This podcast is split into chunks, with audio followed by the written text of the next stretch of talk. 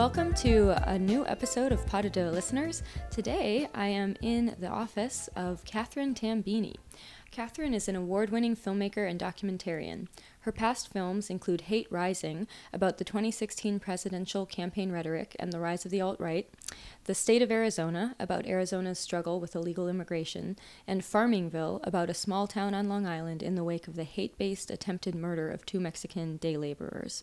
Catherine also co produced the Academy Award nominated Suzanne Farrell Elusive Muse, about George Balanchine's iconic ballerina. She has won and been nominated for many additional awards, including an Emmy for the state of Arizona, the Sundance Special Jury Award for Farmingville, the Impact Award for Outstanding Documentary for Hate Rising, and many more. Catherine produced and directed the documentary Perfectly Normal for Me, which follows children and teens in an NYC after school dance program called Dancing Dreams. The program is designed to help students with physical disabilities learn dance and express their interest in movement and performance. The film had its nationwide television premiere on Tuesday, October 29th, just a few days ago, at 8 p.m. on World Channel as part of this season of America Reframed. The film can now be streamed on worldchannel.org, and we'll put that on our website as well. In addition to her documentary work, Catherine has assisted in the production design of many well known Hollywood films, and she has field produced and shot portions of several reality series. She is a Sundance Institute and MacArthur Foundation Fellow. She holds a BFA from the University of Oklahoma, Oklahoma and an MFA from NYU Tisch School of the Arts. Catherine, thank you so much for coming on Deux and for hosting me in your office. Thank you so much for wanting me on your podcast. You have such a great perspective with uh, the work you've done related to dance. Um, and of course, I'm coming from the film world, so I'm thrilled to talk to you about all of your, your film work. Um, but this is a dance podcast, so we usually start with uh, your dance background.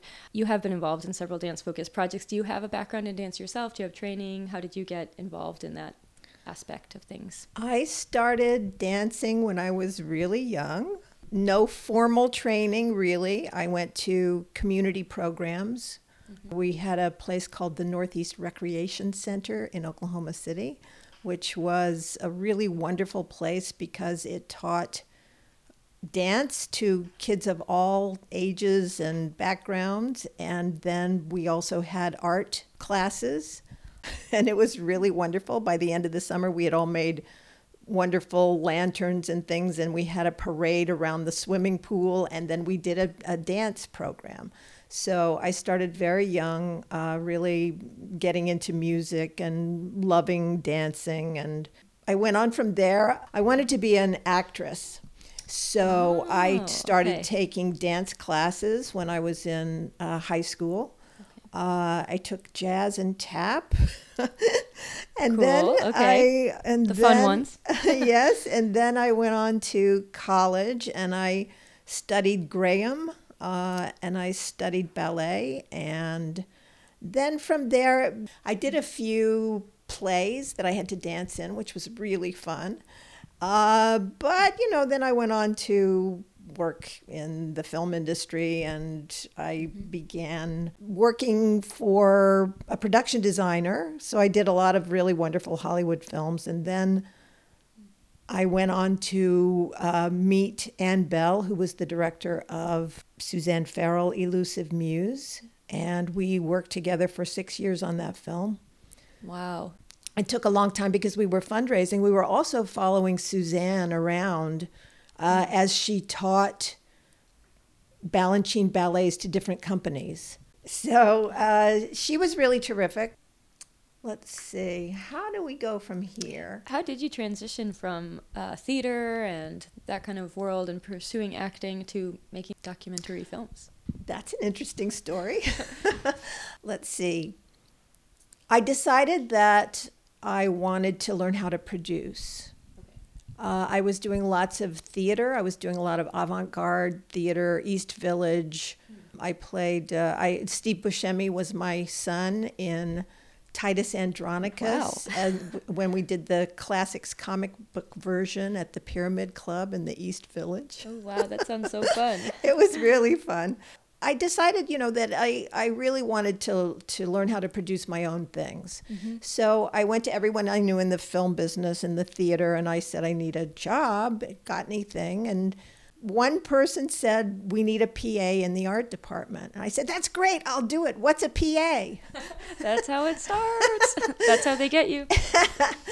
So I uh, I began, you know, buying coffee and pastries for the art department, and then the first production designer of that film got fired. A new one came in, and he and I just really hit it off. And he started taking me and having me written into his contract. So That's I worked great. on a number of, uh, you know, big Hollywood films, uh, Steel Magnolias, The Hand That Rocks the Cradle, The Secret of My Success.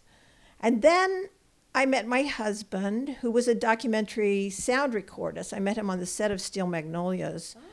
And after we got married, I went away to do uh, The Hand That Rocks the Cradle. And it was just like, this is not really, you know, being a production designer or an art director was not really what I wanted to do. So I, he started introducing me to his people who he knew. And Anne Belle was just gearing up for the Suzanne Farrell film and needed someone to work with her. So I, that's how I got into documentaries. And she was a fantastic mentor. She taught me all about making documentary films from fundraising to uh, interviewing to getting the film finished, editing, getting it out, distribution. She was just really terrific.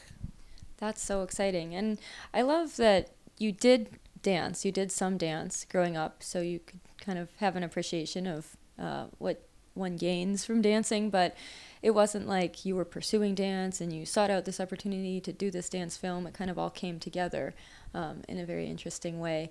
And now you're making another film, or you just made another film uh, with a a dance aspect to it. Tell us more about Perfectly Normal to Me. Were you at all influenced by the experience with the Suzanne Farrell documentary to pursue something dance related, or did it fall into your lap? How did it come together for this new film? It kind of fell into my lap. I, um, you know, I, I after the Suzanne Farrell film, Anne and I were making a film about Stanley Williams, the dance teacher who Balanchine brought over uh, from Denmark.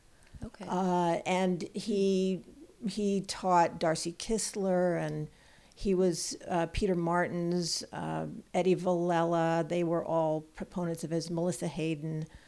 And we began making that film, and then we had some technical issues. We went to Denmark. We filmed lots of wonderful old Danish dancers who had wonderful stories to tell. oh, that's so fun. And then Stanley died, and we had he had he had kept saying, "Oh, sweetheart," to Anne, "Oh, sweetheart, go and and and interview everybody else, and then come to me." Mm. And he he just really didn't want to do the interview. I think. Oh, okay. Is it because he knew he was? I think he did Think he know, did. and he, you know, he's a very private, really very shy almost man, and um, lovely, lovely, wonderful dance teacher. Uh, but we we never finished that film. I, I think of it often and think maybe I should somehow go back and try to piece that together. Uh, but anyway, um, then I started doing, I, I, I went into the social issue arena with my film Farmingville. And uh, as we followed the the rhetoric and the all of the things that were happening around people coming to the country looking for work undocumented workers it really caught me so i i i went down that path for the social issue path so then when this opportunity perfectly normal for me came around it was it was quite wonderful uh, because i felt like i was I was sort of coming back to my roots, which is, has been dance. I've always been a dancer. I've always danced. I still dance. I dance Argentine tango now.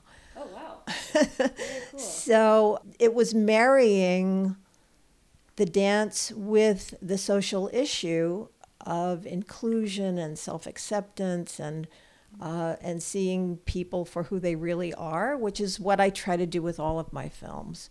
I try to show the human in the human being Right. so that we can all relate to people in in that way. That's so interesting because that is the process of being a documentary filmmaker is really showing what people are or kind of exposing that but in a in a good way. So with Perfectly Normal for me, how did you come to the project or how did you kind of find it or discover this program? I was approached by Elizabeth Hemmerdinger, who is my producing partner on this film. Uh, we hadn't met, we didn't know each other. She was referred to me by another filmmaker friend who knew that I had done the Suzanne Farrell film. And so when Elizabeth came and said she had this wonderful project, I was like, yes, this sounds great. Uh, so Elizabeth, it was she has such an interesting story. Her she has twin granddaughters who were born prematurely and they were in the neonatal intensive care unit and she was very worried that uh, one of them was struggling quite a bit and she was so worried that they were going to end up with some sort of disability uh, so she was in this neonatal NICU. She was very upset. She turned away and turned to the window, and she made a promise that if her granddaughters were okay, that she would do anything that she could. She would try to find a way to bring the attention of people with disabilities to the world and to do everything that she could to help. Uh, you know, fast forward 13 years, her twin granddaughters are fine. And a few years after that, she was she saw uh, Dancing Dreams on TV. There was, I think that uh, Joanne Ferrara, who's the director of Dancing Dreams, was on with Veronica, one of our uh, one of the stars of our films. I think our film Veronica, I think, was maybe about five at the time. Oh wow. And Veronica, even at the age of five, was very precocious and very smart, and uh, she just really shone. And Elizabeth said, I want to help this program. So she did. Uh, she began helping fundraise for that, and then uh, they decided that they wanted to make a film. Elizabeth said, I want to make a film about this. So she stepped down uh, from the board and she sought me out, which was great. And uh, here we are a few years Wow. later. Wow. Um, that's great and I love that you know that your work with Suzanne Farrell also recommended you for for this and that you felt you were going back to your roots as Yes. a dancer so you really identify with dance and Oh, I and do absolutely. I, yeah. I love dance. I've always when when I started taking the dance classes in college, I was like, "Oh my god, this is just so great." Because I won't, you know, I just dance. I love uh, music. Good music makes me want to get up and dance. Yes, and I feel like that's what dance is. There are so many people who, oh, I can't dance, you know, and it's like, no, everybody can, and everybody has been since the beginning of time. Um, and, you know, we get caught up sometimes in the formal training and, you know, the rigor of ballet or whatever, but really dance is for everyone. Um, and I imagine that probably shows through in this film as well. Are there kind of themes running through it about the universality of dance? Because here are even people with perhaps physical disabilities who are dancing. Yes, and I think it's so important that uh, we have dance in education. It's Yes. it's such an important thing. I mean, we we then begin to experience our bodies in a different way. Uh, dance is non-competitive. It's a wonderful way for people, kids, to express themselves and learn about their spatial relationship to the world. We're so now we're so into our t- our phones, our cell phones, and we're like totally like looking into the film, into the into the screens all the time, and and we don't have any sense of ourselves. And I think it's really a great way for kids to develop a, a sense of self acceptance, hmm. to know their limitations, to develop stamina. And it's great because you know when you when you have music and you're listening to music and you're counting beats to the music, it helps with your arithmetic.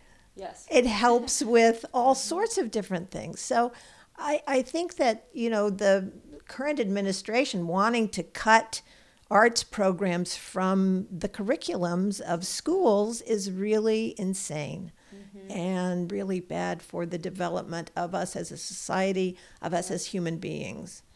Yeah, and I'm so glad that you point all of these things out and that, you know, they, they probably show through in the film as well. I think dance does so much. I've even noticed, this is my own kind of random observation, but I think it's just really good for like the brain, like strengthening the brain. Um, whenever I try to take a hip hop class, which I still can't do to save my life, like level one, I can like feel my brain like working and struggling to remember the movement and on time. Like what is that little step that i have to do in between these all these other steps? And i mean with ballet it's like i don't notice my brain working because i've been so trained in all the movements for so many years but with hip hop i'm like oh my god like this is i can't it's my brain. Like mentally it, it, that's where i'm stopping short of being able to do the movement. And i keep thinking i don't i never find time. But um just like for brain strengthening what what better activity is there than taking a dance class that challenges you? Because you're thinking in real time like trying to keep up. I, I, mean i think dance has such a place in education. Absolutely. I, I, I have the same exact experience when i danced argentine tango. Because i dance the the followers part i don't really have to think. Mm-hmm. but my teacher pushed me to start leading and so when you lead, you really have to think about what you're doing, listening to the music, hearing the beats. And I find that my brain, trying to remember those patterns, which are very intricate and complex. Yeah. Uh, it, it, it's just amazing. And, and then when I go back to following, I have to like sort of like give up mm-hmm. what I've just been struggling to keep inside my head. Uh, but it's uh, I, I, think it's it really stretches you. It really dance is really wonderful for all sorts of expansion and uh, learning. It helps you remember. It hel- it helps your memory. It helps all sorts of things. Yeah, it helps everything. Um, and on that note, and maybe um, we've already kind of covered, but just out of curiosity, did you observe specifically with that group of disabled children in the Dancing Dreams program, did you observe um, specific things you saw them kind of taking from dance or benefiting from? I think that they really well, the, one of the main things was that they they began to feel accepted. Wow. They felt because the program has, you know, all of the kids have some sort of physical disability. They would see each other and say, "Oh, I'm not alone." Oh, she has braces. Oh, she's in a wheelchair. Oh, he has this problem, whatever it is. And then they they they felt like they were included, accepted. They loved hearing the music and dancing to the music and learning steps and learning patterns and just the same as any kid, any yeah. typical kid it's dances for everyone. I, as I told Michael, yeah. Yeah. you can dance even if it's just with your eyes. Oh, interesting. Yeah, I mean, some people can't really move very much, but you can hear the music and you can sway back and forth. You can do so much Dance is such a rewarding thing in so many ways. You're so right. You can coordinate anything to music, or you don't have to coordinate it to music, but anything can kind of become a dance. And, and I just love the idea of this film, too, because I, I think all of those people who don't have disabilities but say, oh, I can't dance, I mean, they should watch this because if they you know if these kids can do it then they can do it absolutely everyone can dance about dancing you just have to get rid of the self-consciousness which is one of the things that helps mm-hmm with arts education, dance education. Yeah. You get rid mm-hmm. of feeling self conscious. You know, everybody's out there jumping around, dancing, doing whatever, and it really makes a big difference. Yeah. That happens in classes no matter whether the kids are typical or disabled or whatever. Uh, they everybody begins to feel better about themselves because they have a sense of themselves. Interesting.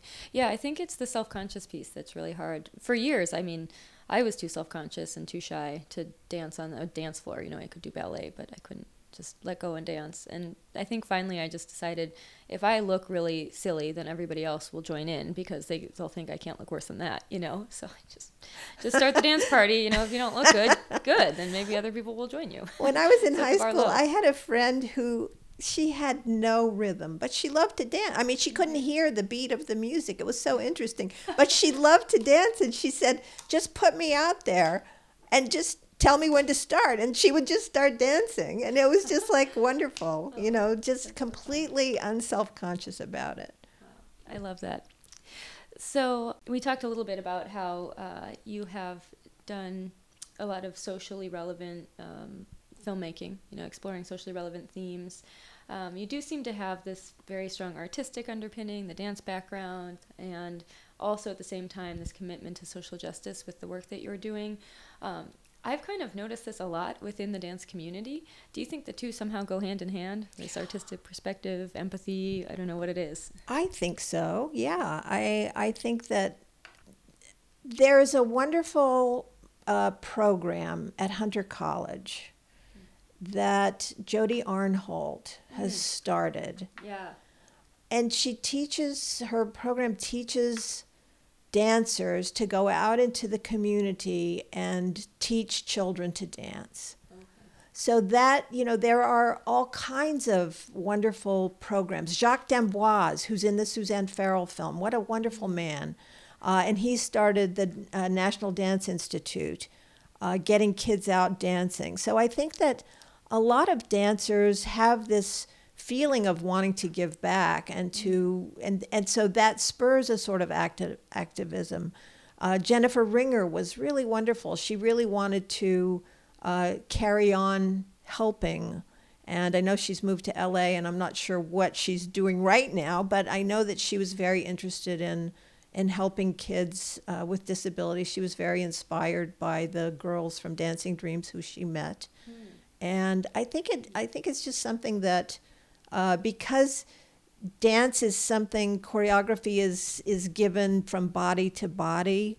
You know, you you get the best when you're learning something from another dancer. If you're not looking at a videotape or whatever, I don't think that you learn that well that way. So I think that it's something ingrained in dancers that they're they they want to help. They want to help the people coming behind them. So I think that there is a lot of uh, a lot of that feeling of wanting to pass on and to really help the next generation. That's interesting. I, I like that theory. I wouldn't have located the nexus between the social justice and the art in that um, kind of the way we pass on on dance. But I think that that's a really good point. Um, and this is one of the few places where we still where we still do that. You know, uh, trades are kind of dying out, but with dance, you really do um, have to learn from someone directly. You can kind of watch a videotape, but it's not the same. Um, so yeah, I, I love that theory. Maybe there's something in how we have to relate to each other in order to pass on the knowledge that I don't know makes dancers relate to other people or empathize with them more. or Yeah, you know what? Watching Suzanne Farrell translate her roles to other dancers was just magical. Seeing her coach them and talk about how Balanchine helped her, uh, how they worked together, what she brought to the rehearsal, what he brought to the rehearsal, and then passing that on to these you know dancers who are wonderful dancers already professional dancers in their own right but seeing them really emerge into into a completely different place I, I watched peter Boal after she coached him in apollo do the most spectacular performance i have ever seen Wow. yeah, it was just amazing. Um, and I think all of the people she coaches, I, I really saw, because I was there at a number of different rehearsals, I saw the progress and, and how she brought out in them what was special about them, in addition to having the Balanchine being channeled through her. Hmm. It was just so interesting to see that. So I don't know if that's part of social justice, but Maybe so. but it, it comes into my head somehow that that you know passing on and and really making your art available to the next group of people is something that's really important. Yeah. And we want to keep alive those people like Paul Taylor and and you know Merce Cunningham and you know all the different wonderful Martha Graham, all the mm-hmm. wonderful choreographers uh, from the past. So, yeah, I think there's definitely something something to that, um, passing on the knowledge and. Uh, yeah, I love that you describe it as magical to see Suzanne Farrell pass on that knowledge to someone else. It is so much more human. You're right. It kind of pulls us away from our screens and this increasingly micro world we're all living in in our own bubble and you're literally reaching out and relating directly to another human and trying to convey something. So we need more of that. We do. I totally agree. so much more of that. Um, one thing I had had on my mind before to circle back for a second is I'm so curious because with documentaries, I'm sure you have some sense of a plan or where it might go, but then it can change on you in in the middle as you're going through the process. Um, was there anything that took you by surprise while you were making um, Perfectly Normal for me? Anything? I guess did the arc develop in a way that surprised you at all? It, it's interesting. I always say that if you if your film is exactly the way you thought it was going to be when you started out, you weren't listening along the way. And you know, there were things that happened that I I was surprised at. I, I was so grateful that the people who let me into their lives let me into their lives. The the families that opened up to me, the Vega family, the little twins, the five year old twins who are just amazing, uh, adorable little girls. They allowed me to come in. I I got them waking up on Three Kings Day, which is their Mexican Christmas sort of equivalent and uh, going and opening presents. And it, was just wonderful. Uh, you know, those sorts of intimate moments that you, you know, you hope will happen, but you just really don't know whether anything is, whether anybody's going to allow you in. I knew that the arc would be the year of uh, the school, of the classes leading up to the recital. So there's a built-in arc to the film, but but you just never know what will happen along the way. And, you know, little Jake wanting to play basketball. And then we were, I don't know, we were just there at the moments when he when he starts he sees a guy on the and he's like amazed that this kid can dribble as much as he can and he does a few dribbles and then he goes to a, a basketball game and he dribbles more he's taught to dribble a little more and then it's just amazing to, to, when those things happen that you have no idea and then he wants to play with older kids on the playground and his mom won't let him because she's afraid he's going to get hurt right yeah so you know those things you, you never i always say the documentary gods are shining on me when when i have those magical moments that happen in the filming and they really make a big difference in what you know in, in how the story develops mm-hmm. so it's like just spending time if you can just spend time with your subjects you'll have a lot of you know wonderful things that happen hopefully.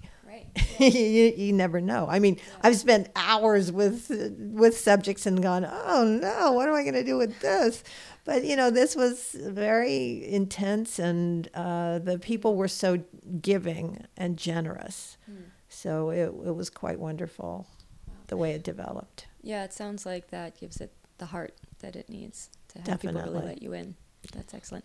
Um, and this is just because you know I'm a filmmaker or whatever I am in the film industry, and I'm curious. Um, it doesn't have to do with with dance, but what is your process in general when you're approaching a film? And we do ask all of our artists about their process, so um, it's worth digging into a little bit. You mentioned that it's harder to get funding these days. Um, how I guess how do you approach the funding process, and then kind of unfolding from there to create the documentary? It's a lot of imagining. You know, you you have to for to get funding you have to write proposals. And with documentaries you have no idea yeah. what's going to happen. Like you said if you did then it you wouldn't be doing it right. Exactly. So uh, you know with farmingville my the film the first film that i directed with carlos sandoval um, we the the proposal that we first started out with was oh, they're going to build a hiring site and we're going to follow the hiring site through and watch the undocumented workers instead of congregating on the corners. They're going to be at the hiring site and, and everybody's going to be much happier because the residents won't be so upset about people congregating at the 7-eleven and all that sort of thing. And well the hiring site got defeated Oh, almost okay. immediately by the town coming out completely against it. So it was a completely different film from the what we started with. So, you know, you write your proposal and you think, well, I think this is the way it's going to go. Uh, but you just don't know. And then you, you have to hope that, you know, you, you have to find funders who are sympathetic to your cause. You know, they're all the usual suspects, but finding the smaller niche foundations that might be able to give you, you know, five or ten thousand dollars is always uh, really a nice thing. And then I just like to start filming. I, I like to find. I do research and I make sure that there's no other films like the one that I want to make or something that's. Uh, if there are other films like that, that I know what they are so that I know how I might approach it differently. And then, you know, I just like to film. I love to film. That's one of my favorites. I love editing too. I, I'm not an editor, but I love the editing process. Uh, and then seeing what you've got, trying to put it together, trying to figure out your story. Which probably really takes shape in the edit more so than It does. other, It yeah. other genres. And then a lot of times when you, what you think you've finished filming, and then you go, "Oh my God, I have a hole here. I got to fill this ah. hole. How am I going to fill this hole?" Oh, so you kind of have to edit as you go in order to know what more you need to get in a way. Mm, or yes and no. footage. Uh, sometimes you just go back. You just go back and you you mm. try to get people to like with documentaries. You can have people with voiceover telling you you know something that happened along the way, whatever. Oh yeah, that makes sense. But um, yeah, it's hard, especially when you're filming something that's just happening in that moment and it's it's temporal. It'll never be there again. Yeah, So Right. you have to be really careful to get enough coverage of what you're doing interesting. or figure out a clever way to have somebody talk about it for you. Yeah. And that is, I guess, one of the benefits of documentary. To some extent, you can go out and start shooting when you're ready. You That's right. walk out the door with your camera. You can. Make and you can go by yourself. I don't like to. I don't ever want to do that again. Yeah, that's a, but you can, you know, Mm-hmm. if for a document, there's a lot of documentary filmmakers who are just one man band. You know, you Mm-hmm. just take your camera and you have your sound gear and you put your radio mic on the person that you're with. yeah, I don't recommend that. It's really hard. yeah, that would be hard. Uh, but um, but I've done it plenty of times. Interesting. Um, one thing I was thinking, this is just a funny observation as you were describing the proposal process, is there are parallels to that, the huge parallels in the dance world. We've we've talked now to so many choreographers who have said it's kind of nuts how you have to put together a proposal for your piece years in advance sometimes a a piece that will probably be shown in like a year and a half or something and you have to start booking rehearsal space months i don't know a year like so so far out. Um, and then the dance takes shape you know from there because as a choreographer you kind of can't say oh well this is definitely what i'm going to do. Most choreographers have to get into the studio and start working with their dancers and then see where the where the piece goes. Um, so that's interesting that you and these uh, choreographers are kind of experiencing the same thing where you're like well here's what i'm proposing and it'll probably be totally different but you've got to propose something Exactly. Yeah. You, you know, there. and it takes a long time to get the money. i imagine Some Yeah. grant proposals you you put in in March and you don't find out until the following February. Wow. Yeah. Um, Jessica and I actually both work in, well, Jessica works in government grants and I worked for her for a little while. Um, and yes, those, those were definitely very long turnaround times. And I mean, you wouldn't have the actual funding in hand. Sometimes it's reimbursement style. And so, yeah, actually getting the money is like leagues away from proposing for it. Yes. Yeah. Unfortunately, Yeah, that must make it hard for it's really hard. Yeah, it's really hard making films, Yeah. documentaries especially. But you do it so well. Thank you. What are you working on next? Um, what's on the horizon, and what are your goals for the next year or whatever time frame you're thinking in? I've been teaching at NYU.